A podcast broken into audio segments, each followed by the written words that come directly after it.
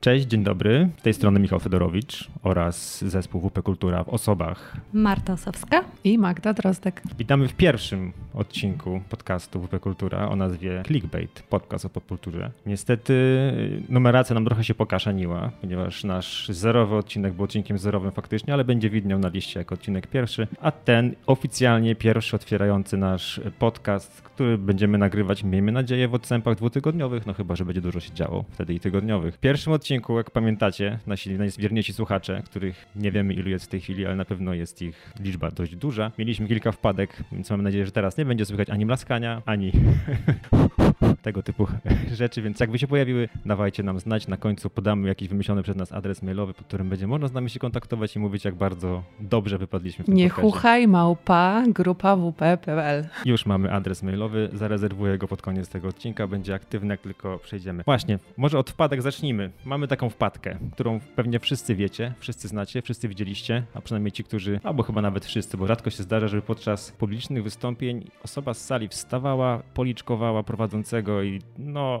wywoływała niemały skandal, a później jeszcze odbierała za ten występ yy, nagrody. Chodzi oczywiście o Willa Smitha. To nie wpadkę, tylko w sumie plama na honorze. Plama na honorze, można i tak, ale yy, czy splamił honor swój, czy splamił honor żony, czy ich honor splamił? Jak to, jak to właściwie jest odbierane na świecie, bo na samym początku był podział wyraźny między dwa obozy. Obóz, który Willa Smitha bronił, bo w założeniu bronił honoru swojej żony, i obóz Chrisa Rocka, który no, generalnie jest komikiem, więc może sobie pozwalać na różne akcje. Jak wy to w ogóle odebrałyście, Marta? Moim zdaniem przemoc w takiej formie nie jest w żaden sposób akceptowalna, więc nawet jeżeli Will e, chciał bronić honoru swojej żony, to nie powinien robić tego w taki sposób na oczach milionów widzów na całym świecie. A co powinien zrobić wtedy? Jak powinien zareagować?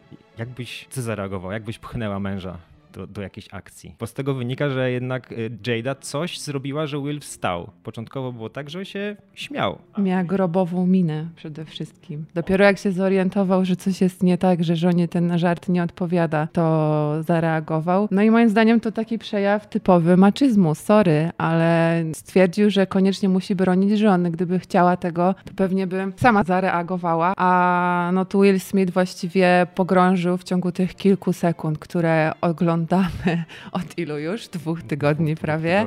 To, to tak zdecydowanie pogrążył swoją tak pięknie, właściwie można powiedzieć, budowaną karierę, bo te wszystkie filmy, w których Will Smith grał do tej pory, doprowadziły go do Króla Richarda, czyli tego w końcu filmu, który miał zapewnić mu szacunek, można powiedzieć, w tym, w tym panteonie Hollywood. Czy Will Smith dość długo faktycznie starał się chyba o tego Oscara, jakby jak pamiętam rolę w Alim, to chyba już ze dwadzieścia lat temu było, jak już pierwszy raz się starał. Nie wiem, czy była to nominacja, nie zdążyłem sobie sprawdzić, ale już mocno w tym wlował. Był później ten film o lekarzu, który badał wstrząsy mózgu wśród tak, zawodników. Wstrząs. No ale w, no, w jego karierze tych filmów tak naprawdę oscarowych wcześniej nie było dużo i po prostu chyba przyszedł taki wiek, że każdy chce mieć tego Oscara w jakimś tam wieku. Długo starał się o niego DiCaprio, w końcu dostał. Teraz dostał Will Smith, bo też się długo starał. Czy dostał zasłużenie? Moim zdaniem tak, podobał mi się film King Richard, aczkolwiek um, i czytelnicy biografii Willa Smitha, która nie, niedawno trafiła do księgarni, mogą mieć troszeczkę inne spojrzenie na tą jego karierę, ponieważ um, Will zwierza się na łamach tej książki, że przez bardzo długi czas stawiał sobie wysokie standardy co do swojej twórczości. Może nie pod takim kątem artystycznym, ale pod y, kątem tego, jakie wyniki osiągają jego filmy w box office. I rzeczywiście przez wiele lat angaż Willa Smitha wiązał się z tym, że ten film był numerem jeden na całym świecie. Więc być może ta nagroda jest troszeczkę nadwyrost za taki całokształt trochę twórczości. A nie za tą konkretną rolę, tak? Czyli ostatecznie znowu się dorobił, tak jak kiedyś Władca Pierścieni dostał za trzy filmy jednocześnie w ostatnim rozdaniu. Myślę, że wielu jest niestety laureatów Oscara, e, którzy dostali w końcu, tak? No bo od x lat wiadomo, że im się należy, ale tak naprawdę za którą konkretnie rolę im się należy, to jest już kwestia sporna. No ja kojarzę tylko DiCaprio. Kogo jeszcze byśmy tam dali w takim razie? Marisa Tomei dostała chyba jednorazowo, nie za całokształt, chociaż to były najbardziej kontrowersyjne. No to było jakieś dziwne zagięcie czasoprzestrzeni i w ogóle rzeczywistości, że ona wtedy dostała Oscara. No ale z tym Willem Smithem dajcie spokój. Tam siedział na sali, była rodzina e, Williams, tak? Siedziała Serena dzieci siedziały. I co za potworny wstyd. Zamiast świętować tę piękną chwilę, nie tylko właśnie dla aktora, który w końcu dostaje tą najważniejszą statuetkę, ale tam siedziała rodzina King, króla Richarda. To miał być też ich moment, żeby świętować właśnie to dziedzictwo ojca, tak? No niesamowite. Niesamowite też jest to, co dzieje się wokół tego i że zobaczcie, mija dwa tygodnie, my na, cały czas gadamy. O tym rozmawiamy. Nikt nie, właściwie już nie pamięta, kto, kto, kto inny jeszcze dostał nagrody. W ogóle nie mówimy o filmach wyróżnionych. Wszystko nie mówimy, przesłonił ten Will Smith tak naprawdę. Wszystko, absolutnie wszystko. I to jest największa no i... strata tego wieczoru. Tutaj w, wziąłem takiego newsa, sobie wynotowałem. Michael Bay wczoraj powiedział coś takiego, że nie obchodzi mnie Will Smith, gdy na Ukrainie giną dzieci. Hollywood za bardzo skupia się na sobie. I to faktycznie Ameryka tym, zapomniała tak. chyba o tym, co się dzieje na świecie i cały czas jeden temat maglują. No ale... Co zresztą też ca- cała ta gala pokazała, że pamiętają tylko o swoim nosie i o tym, co się dzieje wokół nich, a nic dalej nie sięgają. No były tylko plansze, prawda? Takie zamieszczone, nic więcej się nie wydarzyło podczas tej gali. Wszystko było przesłonięte. Szkoda gadać, jak to się skończyło. A, ale się skończyło. Ale o, o Willu Smithu mówimy też Willu Smithu, Willu Smithie. Willu Smithu.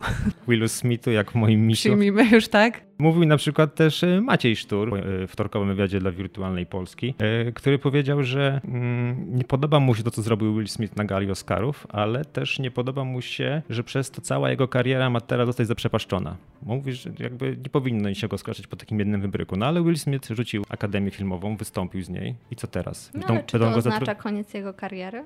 To jakby jest dla mnie tylko taki symboliczny gest, że przyznaje się do winy i chce ponieść odpowiedzialność za ten czyn. No ale nie sądzę, żeby na tym się miała skończyć jego kariera. Najciekawsza będzie decyzja Akademii w kontekście właśnie tego zdobytego Oscara. Czy odbiorą, czy nie odbiorą, jak to uzasadnią, bo myślę, że mnóstwo osób na to czeka. Tym bardziej, że w kolejce mamy jakieś sześć filmów z Willem Smithem w obsadzie. Nie mówiąc w ogóle o tym, że Netflix czas na, na pewien czas zawiesił produkcję jednej z, jednego z filmów, no bo tutaj właściwie Netflixowi wszystko jedno, czy wypuści to za rok, czy za trzy lata. Mogą poczekać na spokojnie. Zresztą im akurat skandal ym, jakoś bardzo nie popsuje planów dotyczących y, finansów tych produkcji, bo już na przykład żadne duże studio na pewno nie będzie chciało ryzykować tego, czy film będzie tym, który zostanie zbojkotowany ze względu na skandal z Willem Smithem, więc pod tym względem jest to ciekawe, jak ta kariera się potoczy. Bo czy on będzie dalej grał w filmach, to wiadomo, że będzie, bo tak samo jak Antek Królikowski będzie grał dalej w filmach, tak i Will Smith będzie dalej grał w filmach. No ciekawe jest tylko to wszystko w kontekście właśnie jego biografii, o której wspominałaś, Marta, że on na trzystu ponad stronach opowiada o tym, jak stał się innym człowiekiem, jak pozbył się właśnie różnych przemocowych odruchów, o tym, jak zupełnie inaczej traktuje swoją żonę, życie, rodzinę, Hollywood i swoją karierę, że jest właśnie w tym miejscu, w którym zawsze chciałby być. No i tutaj właśnie przekreślił wszystko, o czym napisał. Odchodzi na samym szczycie, jak tenisistka Ashley Barty, która była na pierwszym miejscu, tylko że ona chyba z mniejszym hukiem, a większym zaskoczeniem odeszła. Ale mówiłaś, Magda, że co? Ma sześć filmów Will Smith już zaplanowanych na kolejne lata? Mówiło się, że będzie druga część Jestem Legendą. Bad Boys cztery, tak? Czy to już pięć, czy sześć? Kolejna część Bad Boys. Co my mamy tam jeszcze? Mówiło się też, że będzie kolejna część... Dobra, nie pamiętam którego filmu. W każdym razie sześć produkcji, no, których na pewno byłby mega gwiazdą. No. Ale nie wiemy tego. Może już tu nie był. Na przykład mamy też Bruce'a Willisa, który ma osiem w poprzednim roku, za które była nominacja do Złotej Maliny, siedem na ten rok, a w kolejce jeszcze są trzy, które nie mają daty premiery. Czyli Bruce Willis, mimo że, jak wiecie, pewnie zakończył karierę troszeczkę niespodziewanie, ale też w dziwny sposób, ponieważ rodzina zakończyła za jego karierę, ma tyle samo filmów co Will Smith. Czy grozi Willowi Smithowi to, że będzie takim odst- w tej chwili, na dalszym planie, na początek, czy, czy jednak nie? Czy, czy dalej będzie to pierwszy plan? Jak sądzicie? Czy będą go zastępować jak takich aktorów, na przykład jak była z, z Kevinem Smithem, przepraszam, z Kevinem Spaceyem, że wycofano go całkowicie z filmu? To chyba mu nie grozi. Moim zdaniem nie grozi, że to, że to minie. Nie grozi, minie za kilka miesięcy ludzie już przejdą do porządku dziennego nad tym, a pierwszy film z Willem Smithem w roli głównej będzie reklamowany jako pierwszy film po skandalu, więc będzie dodatkowa machina promocyjna, w tą stronę też być może ruszy. No Hollywood jest jakie jest i wiemy, że tak samo właśnie mówimy, jak Antek Królikowski wróci, to i Will Smith wróci, a Bruce Willis y, także będzie pojawił się w kolejnych filmach, w jakichś drobnych rolach. No właśnie, pytanie, bo y, skoro ma być reklamowany Smith jako ten, który wraca po skandalu, czy też będzie o tym mówione, może nie będzie reklamowany, to czy ten Bruce Willis, który wszystkie te dotychczasowe filmy, no dotychczasowe, po, po roku dwa tysiące, nie wiem, chyba dwunastym, od dziesięciu lat, wszystkie filmy praktycznie na wideo z małymi wyjątkami, tam w postaci ro, powrotnej roli, tam u Shyamalana w Glass. E, czy, czy te filmy, które są na wideo, nagle teraz trafią do kina? Czy one będą z Bruce'em Willisem w kinie? Czy to, że jest, mamy teraz, wiadomo, żerowanie troszkę na tym, co się stało Willisowi, czyli chodzi o afazję, trudności w mówieniu, zapamiętywaniu linijek i tak dalej. Czy jest szansa, że te filmy pojawią się w kinie, Marta, jak myślisz? Czy dalej będziemy oglądać tylko w, tele, w no, V O D, czy też tam, nie wiem, Blu-rayu, czy D V D, czy nawet V H S-ie może? Ciężko przewidzieć, co teraz robią studia produkcyjne czy, czy dystrybutorzy.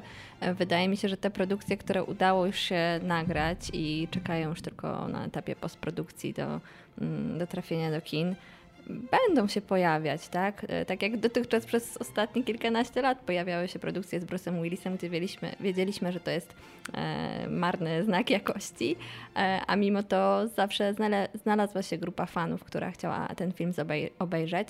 E, no w dzisiejszych czasach ciężko przewidzieć też, które produkcje trafią do kin, które na platformy streamingowe, staje się to zupełnie jakby płynne, ale no, myślę, że zmieni się perspektywa odbioru kolejnych produkcji z Bruce'em Willisem, że już troszeczkę będziemy na niego patrzeć, że no szkoda widzieć go w takim stanie, już nie będziemy go oceniać, że jednak odcina kupon od dawnej sławy i gra w złych produkcjach tylko dla pieniędzy. Teraz już teraz nie będzie, można tak powiedzieć, rzeczywiście.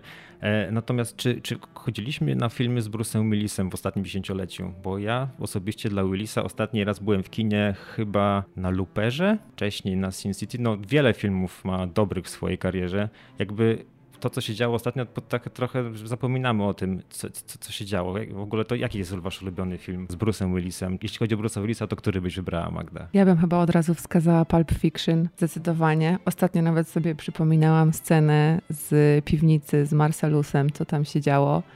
I porównywałam sobie to z ostatnimi scenami z ostatnich filmów Bruce'a i jest to ogromna przepaść. Ale też bym wybrała pewnie Niezniszczalnego, który jest takim filmem o superbohaterach, ale opowiedzianych w zupełnie innym, w zupełnie innej stylistyce. I to jest taki film, który ja chcę pamiętać. Z tego filmu właśnie chcę pamiętać Bruce'a, że tam jeszcze było aktorstwo w tych starych filmów, w filmach w, w Szakalu, w Ostatnim Skaucie. Boże, wychowywałam się na takich starych filmach, wiecie, trochę wojenne, trochę jakieś dramaty. Więc ja chcę pamiętać Bruce'a z tych ról, a teraz niestety ja akurat widziałam ostatnie dwa, jed, jedne z ostatnich filmów e, Bruce'a i jest to najbardziej przykry widok dla fana tego aktora, jaki można sobie tylko wyobrazić, naprawdę. Wygląda to, jakby Bruce Willis był trochę ubezwłasnowolniony i postawiony na siłę na planie. I są różne teorie, tak? Bo jedni mówią, że Bruce chciał zagrać w jak największej y, liczbie filmów przed zakończeniem kariery. Inni są zdania, że Bruce po prostu nie wiedział, kiedy powiedzieć stop i trochę chciał unosić się honorem może, czy po prostu dalej żyć no, swoim życiem, tak? I grać w tych filmach. Źle to wyszło na koniec. A nie wiem, czy pamiętacie, Willis wystąpił też w Expendables. Tytuł polski są Niezniszczalni, dobrze pamiętam? Mamy Niezniszczalnego i Niezniszczalnych. Wystąpił tam w drugiej części, miał wystąpić w trzeciej i w trzeciej części i podczas produkcji trzeciej części wyszło na jaw, że zażądał gigantycznej sumy pieniędzy od Sylwestra Stallona i Sylwester Stallone go tam mocno, mocno zmieszał z błotem. No oprócz tego tych tam żądań to jakby wspominał coś o ciężkiej współpracy, no i tak dalej. I jakby to wydaje mi się taki moment, w którym coś tam w Willisie pękło, bo jakby jednocześnie też była słabe, słabe wyniki tej kolejnej Szklanej Pułapki. Były, to była chyba ta czwarta, jeśli nie skłamię, nie pamiętam która, ale w około roku dwa tysiące dwunastego e, był ten moment taki, kiedy miał wystąpić u Woody'ego Allena w, jak to się nazywało, Śmietanka Towarzyska, Cafe Society, coś takiego było. I, i on tam był, pokazano zdjęcia, nawet jakieś paparazzi, że wystąpił u Allena, a, a, ale ostatecznie go tam nie było. Zastąpili go Steve'em Carellem. No i powiedziano na początku, że to będzie w związku z faktem, że kalendarz mu się nie zgadza, inna produkcja koliduje i tak dalej, ale już wtedy pojawiły się informacje właśnie o tym, że on nie zagra u Allena dlatego, że nie zapamiętuje swoich linijek. Że dlatego go właśnie Bruce Willis, tego Woody Allen jakby pozbył się go, się go, się go z planu. No, no, no i teraz też pytanie się rodzi, czy, czy aktor, który ma tego typu chorobę, może wciąż grać? Czy można grać z aparatem, który podpowiada ci, co mówić? Jak, jak sądzicie? No bo takich aktorów jest więcej. Al Pacino ponoć też tak występował. Czy to raczej musi płynąć z serca, a nie z ucha? No z serca, okej, okay, ale myślę, że też ci znani reżyserzy, uznani, uznani reżyserzy chcieli trochę może w pewien sposób ochronić Bruce'a Willisa przed taką totalną kompromitacją i nie namawiać go do czegoś, co nie był w stanie robić. No ja bym nie posądzał Allena. Właśnie... Okej, okay, ale mówimy o takich filmach, wiecie, uznanych reżyserów, yy, którzy mam wrażenie, że mogli mu powiedzieć sorry stary, ale może lepiej tego nie róbmy, nie? Może lepiej y, sobie powiedzieć właśnie stop, pas i odejść z podniesioną głową. A ci reżyserzy takich mniejszych filmów, których nikt nie zobaczy, bo będą gdzieś tam pokazane na V O D czy w jakichś y, stacjach telewizyjnych, powiedzieli, że jasne, film z Bruce'em Willisem mieć w karierze swojej, w swoim C V to jest coś.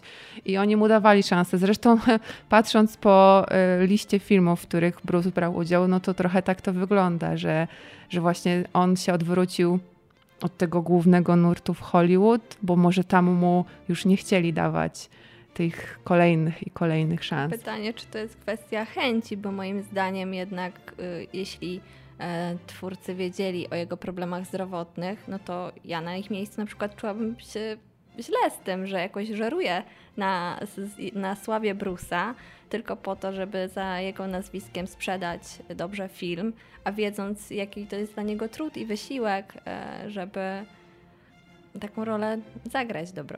Ja znalazłem element wspólny w tych wszystkich produkcji, tych co od dwa tysiące dwunastego roku i to jest producent. On się nazywa, zerknę sobie na ściągę, Randall Emmett. Bo produkował większość, nie wiem czy nie dziewięćdziesiąt procent tych produkcji, tych filmów z, z Bruce'em Willisem, który tak naprawdę Bruce Willis jest po to, żeby pokazać się na plakacie. I teraz znalazłem też informację, że za każdy z tych filmów dostawał garzę miliona dolarów. Pojawiał się w filmie na parę sekund, dostawał bańkę i odchodził. To może on wyszedł tak naprawdę z założenia, że jest to łatwiej wystąpić w tego typu produkcji, zgarnąć hajs, pokazać się na plakacie, bo może ten hajs mu tak bardzo był potrzebny? No może to też kwestia zabezpieczenia losów swojej rodziny. Takiego, nie wiem, odpowiedzialnego podejścia. Z drugiej strony podejrzewam, że dla takiej sławy, dla aktora, który gdzieś wciąż w pamięci wielu fanów jest gdzieś, nie wiem, u szczytu swojej kariery, chociaż tak naprawdę moim zdaniem Bruce Willis jednak skończył się w latach dziewięćdziesiątych. dziewięćdziesiąte to wcześniej. Tak.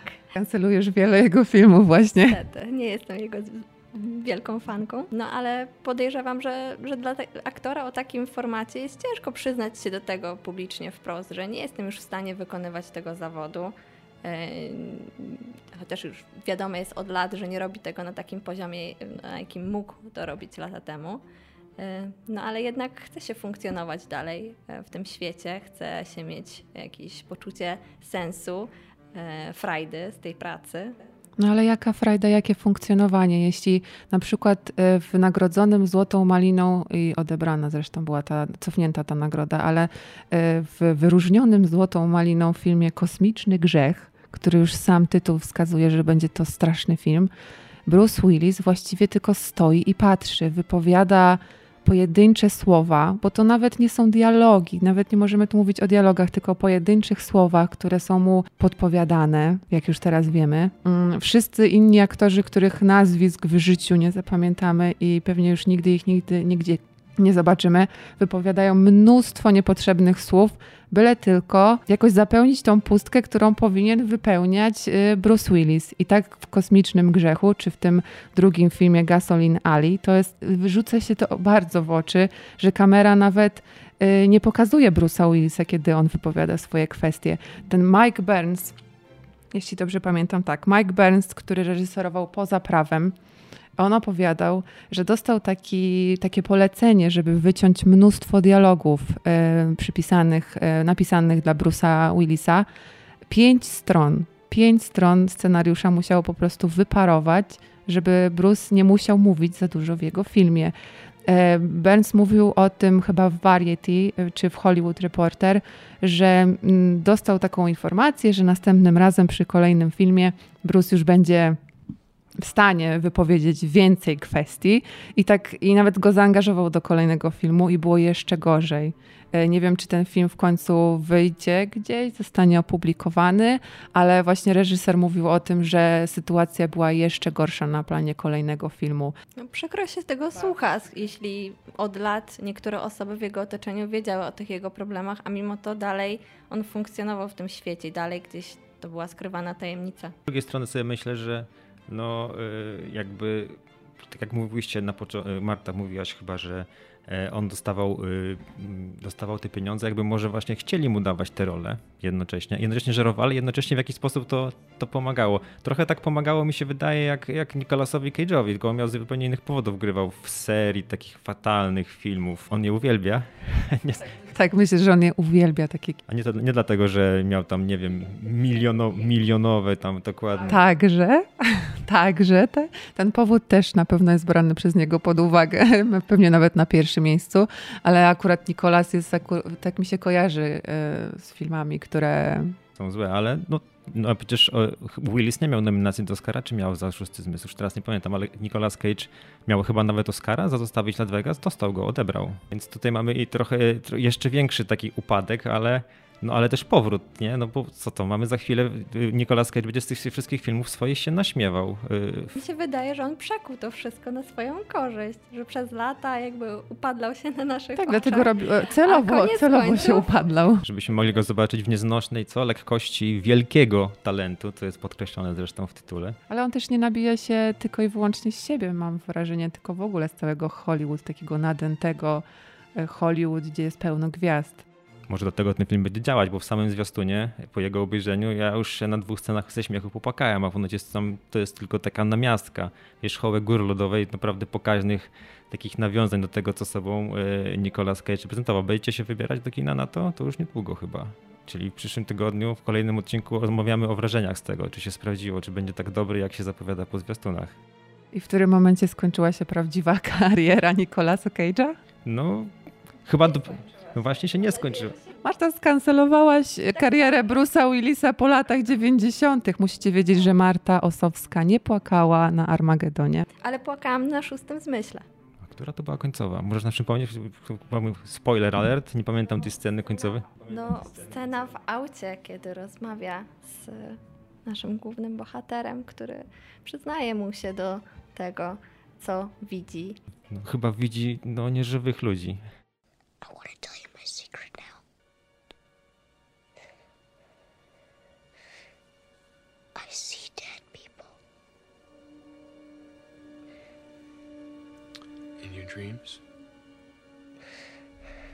Nie czujesz, że jest nakręcony tam nie wiem, w innej epoce kina w ogóle? Chyba raz do roku odświeżyć Szósty Zmysł i dalej on porusza. Nie wiem, czy raz do roku byłbym w stanie. Ja tak Szklaną pułapkę bym może oglądał częściej. Ale jest filmem wyjątkowo świątecznym, tak, no pierwsze dwie części oczywiście. Chociaż moja ulubiona jest trzecia, ta nie świąteczna. Ta, w której Bruce Willis gra takiego Bruce'a Willisa właściwie, trochę w tym filmie.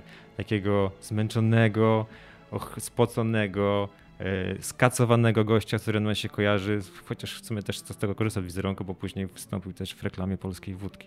A co to była za wódka? Nie będziemy reklamować, nie wolno pić alkoholu. Nie pijemy, nie wiemy. Nie pijemy, jesteśmy niepełnoletni, ale też... Mentalnie. Men, mentalnie, tak.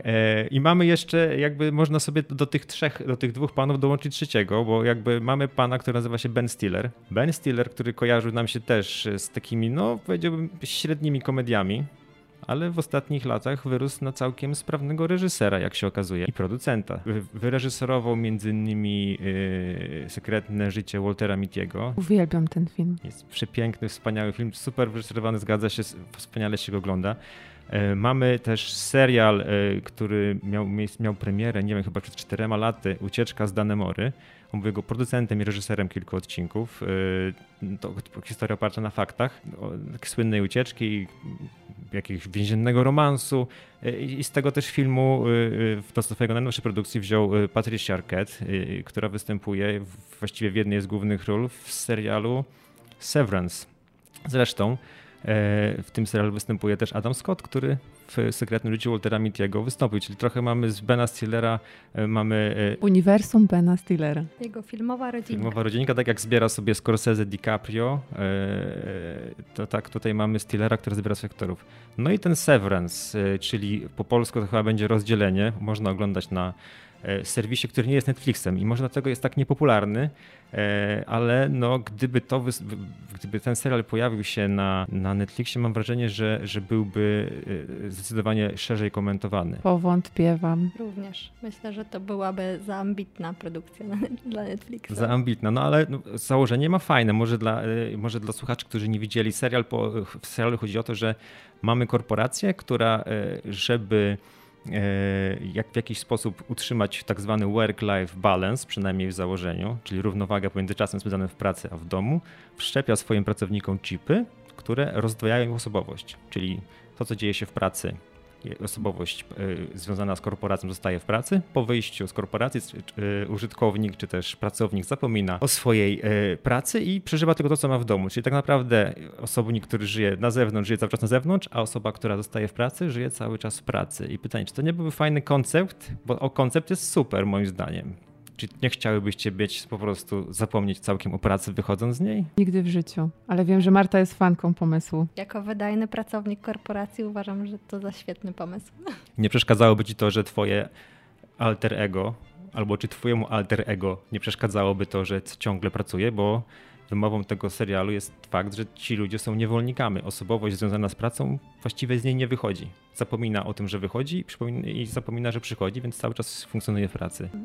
No pytanie. Każdy z bohaterów jednak samodzielnie podjął taką decyzję, że chce podjąć się takiej pracy. Wiedzieli, z czym to się wiąże. Każdy z nich miał też konkretne powody, dlaczego się zdecydował na, na takie rozwiązanie. Niekoniecznie dlatego, żeby mieć świetną karierę i żeby mieć to, ten zachowany work-life balance, ale na przykład, żeby zapomnieć o, na te powiedzmy osiem godzin pracy, o tym, co się dzieje w ich życiu prywatnym.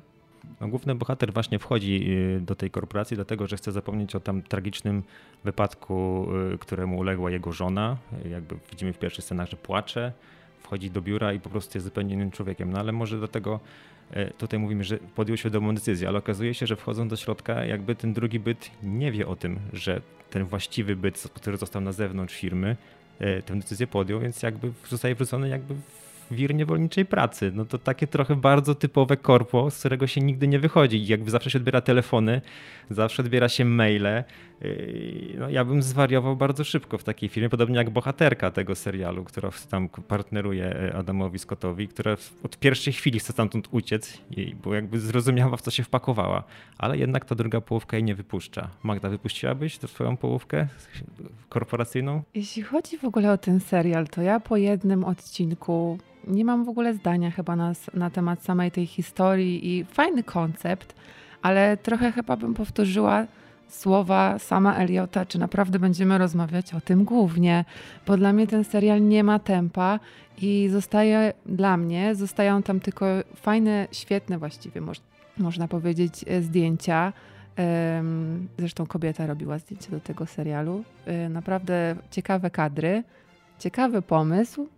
Tyle. I chciałabym, żebyś mi oddał godzinę życia, bo namówiłeś mnie do obejrzenia tego serialu, a czuję, że, że, że to nie jest zupełnie, że to nie jest to i ja tego fenomenu absolutnie nie rozumiem, a za to rozumiem to, że o tym serialu praktycznie nikt nie mówi.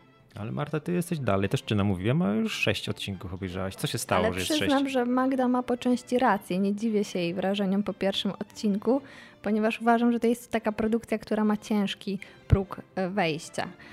Że tam akcja rzeczywiście się rozkręca dopiero gdzieś po czwartym, piątym odcinku, więc widz nieprzyzwyczajony do, do tego, że narracja snuje się tak wolno i nie wiemy tak naprawdę dokąd to zmierza, może się szybko znużyć. No wiecie co, to tak, ja przyznam szczerze, w pierwszym odcinku oglądałem na zmęczeniu i powieka mi opadała, niech to będzie troszkę potwierdzenie słów Magdy, ale od drugiego odcinka, ja jestem na przedostatnim, w piątek zresztą jest zakończenie tego chyba pierwszego sezonu, bo nie sądzę, że wszystkie tajemnice, które są pokazane, są rozwiązane. Ja oglądałem kolejne z takim napięciu, że po prostu czekałem, aż wyjdę z pracy, jak w przeciwieństwie do bohatera mogłem, żeby zobaczyć kolejny odcinek tego serialu i yy, przysięgam, że yy, nie miałem takiego, takiego czucia, tego, tego, tego takiego, zagadki, takiej zagad, takiego feelingu, takiego rozmyślania, rozprawiania o samym koncepcie. Nie wiem, chyba ostatni raz tak mocno rozmyślałem o tym, co, się, co, co może się wydarzyć przy okazji Lostów. I jakby trochę podobna jest formuła tego serialu, ponieważ daje na razie więcej pytań niż odpowiedzi. Z każdym odcinkiem jest tych tajemnic coraz więcej, a jakby nie mamy praktycznie żadnej odpowiedzi, oprócz tego, że poznajemy poszczególne postacie, tak jak w Lostach, czyli co one robią poza tym swoim życiem. No Magda, tego jeszcze nie możesz wiedzieć, no ale jest ujawniane i jest tam dużo ciekawych rzeczy i naprawdę warto dać mu szansę. No pewnie nie nadrobisz tego do finału, ale no przynajmniej będziemy ci spoilować tutaj z naszą redakcyjną koleżanką, co się wydarzy. Lost był absolutnie, jest moim absolutnym po prostu hitem wszechczasów, jeśli chodzi o seriale, więc to jest ten haczyk, na który możecie mnie złapać. Okej, okay, przyznaję się. Ja bym chciała po prostu, żeby ten, se- ten serial miał trochę szybsze tempo i wtedy by może moja uwaga została przykuta jakoś tak sprawniej. Też się zgadzam, jako osoba, która większej rzeczy ogląda na przyspieszeniu. Bardzo mnie bolało, że w tym przypadku nie mogę tego zrobić. Ale może rzeczywiście, można włączyć sobie przyspieszenie. Nie, czy na Apple T V nie ma przyspieszenia? No właśnie nie ma, domyślnie. A nie ma, to jest taki bajer dla Netflixa, dla, dla osób, które po prostu oglądają zaliczając kolejne produkcje, a nie delektując się ich, się ich kunsztem. Jak mówiłem, finał y, Severance, czyli rozdzielenia w najbliższy piątek, można go na Apple T V oglądać. Ja polecam, tutaj jestem w pozycji przegranej po dwie Ja jestem tak umiarkowanie nastawiona. Umiarkowanie entuzjastycznie, tak powiem. Obiecuję ci, że przy przedostatnim odcinku będziesz chciała włączyć następny i będziesz już mogła, bo jesteś już blisko zakończenia. Ja nie mogę i muszę przeżywać co tydzień. To jest właśnie coś takiego zdecydowanie fajniejszego niż to, co robi Netflix. Że jednak moim zdaniem oglądanie serialu co tydzień sprawia, że ten serial się bardziej docenia. Że jakby czeka się, że nie musisz... Smakujesz go. Smakujesz, nie musisz jednego odcinka po drugim. Uważam w ogóle binge'owanie e, e, seriali za... Może binge'owanie jest i spoko, jak, jak już jak wiemy, że coś ma ugruntowaną pozycję, ale jeżeli coś wychodzi, wiemy, że może być coś fajnego i nagle jest w ciągu tygodnia, można, czy w ciągu dwóch dni można sobie całość obejrzeć, to, to, to nie wiem. Ja bym na przykład Sukcesji, to, że ona była rozgrywana przez co tydzień, każdy odcinek, to, to dzięki temu ten serial zyskał tam, nie wiem, sześć punktów dodatkowo w skali i teraz ma dwanaście na dziesięć u mnie, bo tak bardzo mi się podoba Sukcesja, dlatego, że mogłem sobie rozumieć, co jeszcze może wymyślić scenarzysta. To wy jesteście za takim... Też napięcie było tak budowane specjalnie, żeby na koniec było takie uderzenie, że nawet jeśli nudziłeś się przez czterdzieści parę minut, to ostatnie dwie będą takie, że czekasz cały tydzień na, ten, na tą muzyczkę.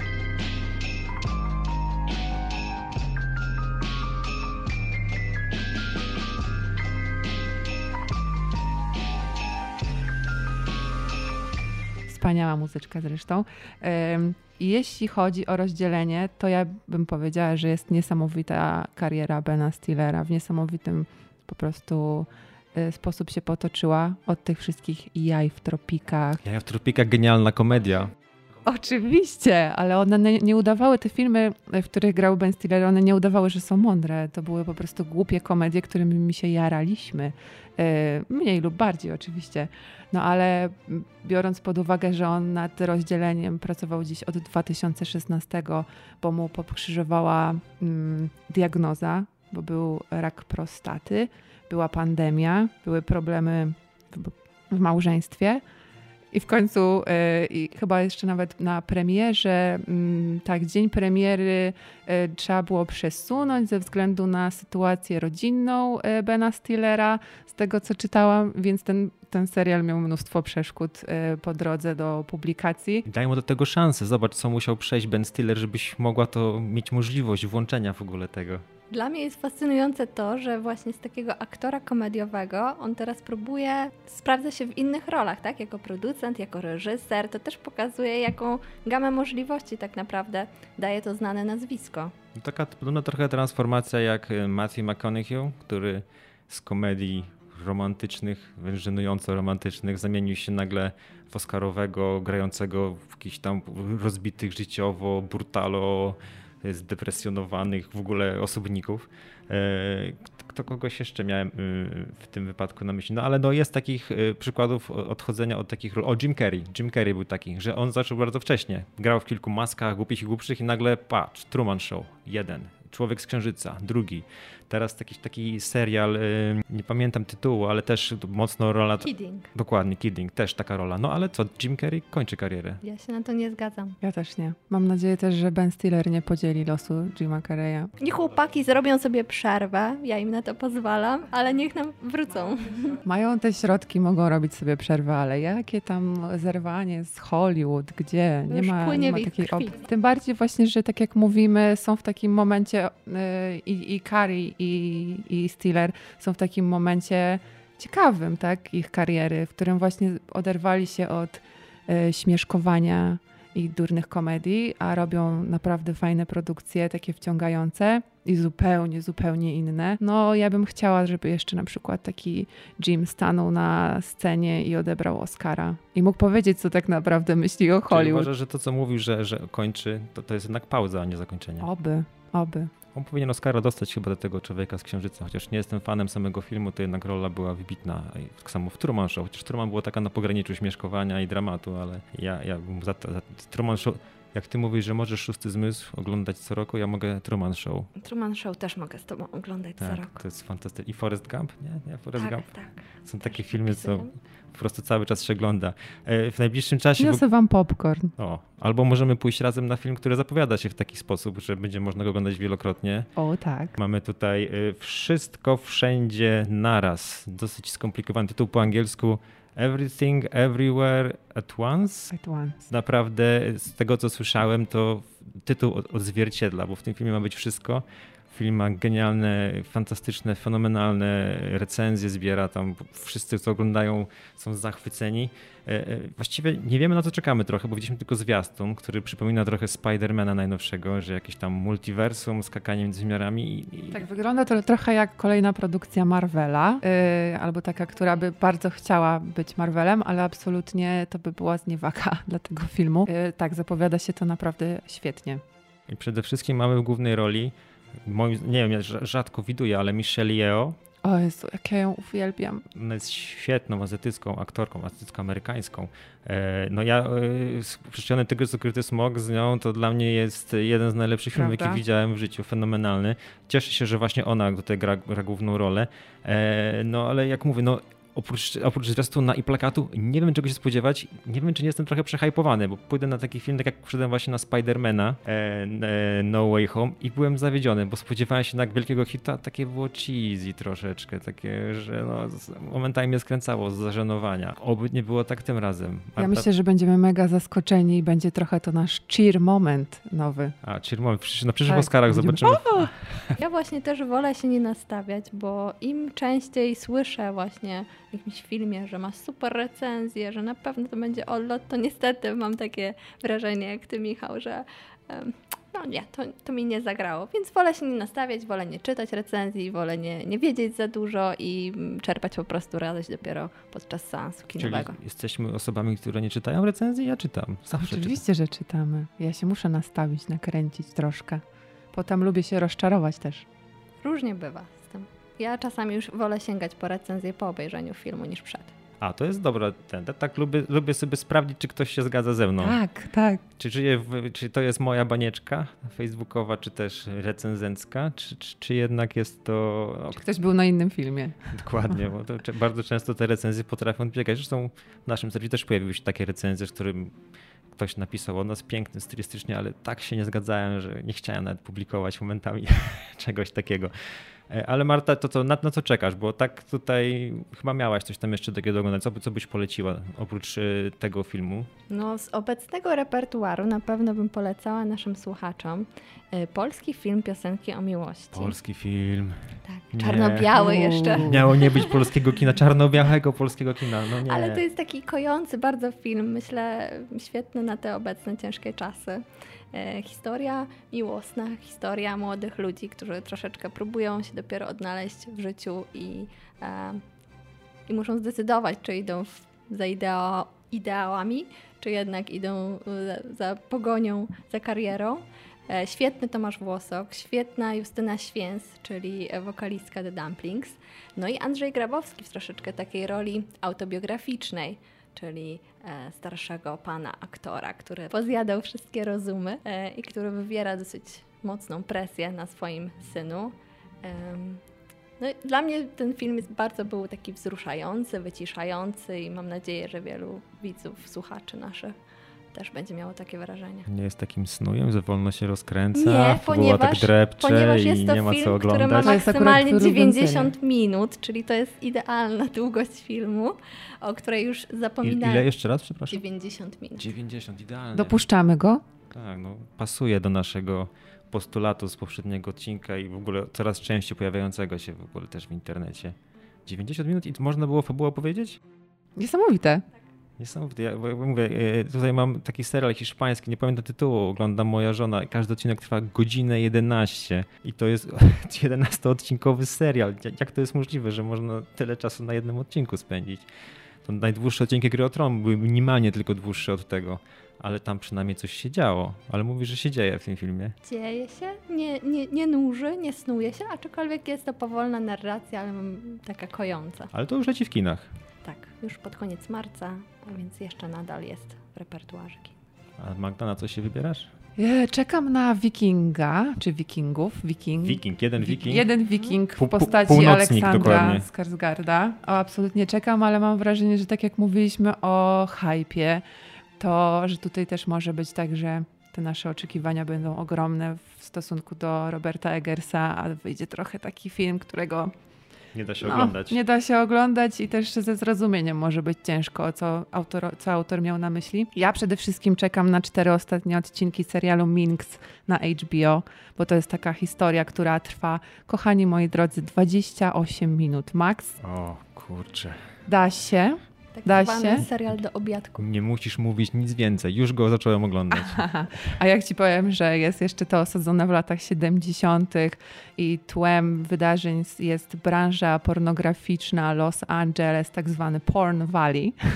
Wow. Tak, tak. Boogie jest... Nights, te klimaty. Tak, dokładnie te.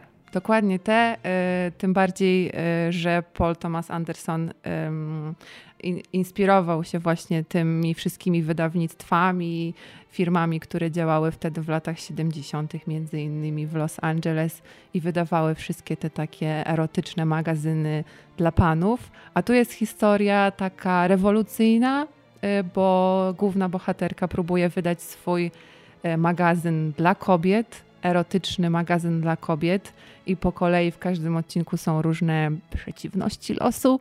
Między innymi musi się zedrzeć, tak, stanąć oko w oko z reklamodawcami, którzy przecież, dzięki którym ta, ten magazyn będzie mógł istnieć, a ci reklamodawcy to panowie w garniturach, którzy uwielbiają te wszystkie seksistowskie reklamy o papierosach, które palenie to największa, najgłębsza przy, przyjemność dla, dla mężczyzn.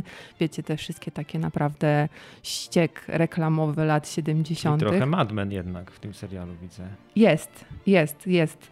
Można też, można wyczuć ten klimat. I to jest taka historia opowiedziana właśnie, jak mówię, w dwadzieścia osiem minut mniej więcej i jest tam mnóstwo komediowych dialogów. Ogląda się to super przyjemnie i to jest naprawdę rewelacyjny serial, który polecam. A czy to jest serial, który jest produkcją oryginalną H B O Max? Czy to jest produkcja H B O? Jak to jest sprzedawane? Bo czy to jest taki, taki coś, co weszło na start i teraz mamy kolejne odcinki? Czy to już trwa jakiś sezon? Bo ja pierwszy słyszę o tym serialu, ale zaciekawiłaś mnie. Weszło jakoś niedawno, bo faktycznie wraz ze startem też zaczęło być gdzieś wybijane przez H B O wyżej. Jest za nami już sześć odcinków. Czekamy na cztery ostatnie, które będą właśnie w takich dwóch turach wypuszczone. Najbliższe odcinki szósty i później chyba dziesiąty albo czternasty. Nie pamiętam dokładnie, jak to będzie w kalendarzu, ale no niesamowity serial. Polecamy, czekamy na kolejne odcinki, bo to taki serial, przy którym się nikt nie nudzi. Ja obejrzę pod warunkiem, że obejrzysz rozdzielenie. Jak wiele odcinków. Ma tylko dziewięć na razie. Na pewno nie pożałujesz, mi się wydaje, ale mówisz tak, Minx się nazywa. Minx. Minks. Dobrze, warto chyba przypominać tytuły, bo może mówimy o czymś, a potem ktoś przesuwa sobie do przodu, bo nie może znieść naszego gadania, bo tak długo gadamy i nie trafi na tytuł. Minks jest fajny, dwadzieścia osiem Aha, minut. Por- rewelacyjny. Pornografia. Jest śmieszny? Śmieszny. Bardzo śmieszny. Śmieszny, krótki. Dobra, to ja obejrzę, Marta obejrzy i pogadamy sobie może o nim jeszcze przy kolejnym odcinku. Co wy na to? Chętnie. Ciekawe, czy Will Smith będzie miał jeszcze na półce Oscara. O, no właśnie. Może to się jeszcze do tego czasu zmienić. Przegadamy to następnym razem. Słyszymy się za dwa tygodnie. Mam nadzieję, że uda nam się teraz regularnie nagrywać. A może coś się wydarzy szybciej, to usłyszymy się za tydzień, ale wydaje mi się, że dwa tygodnie to jest dobry odstęp pomiędzy odcinkami. E, bardzo wam dziękujemy. Dziękujemy. Bardzo dziękujemy. I zapraszamy ponownie. Trzymajcie się. Cześć.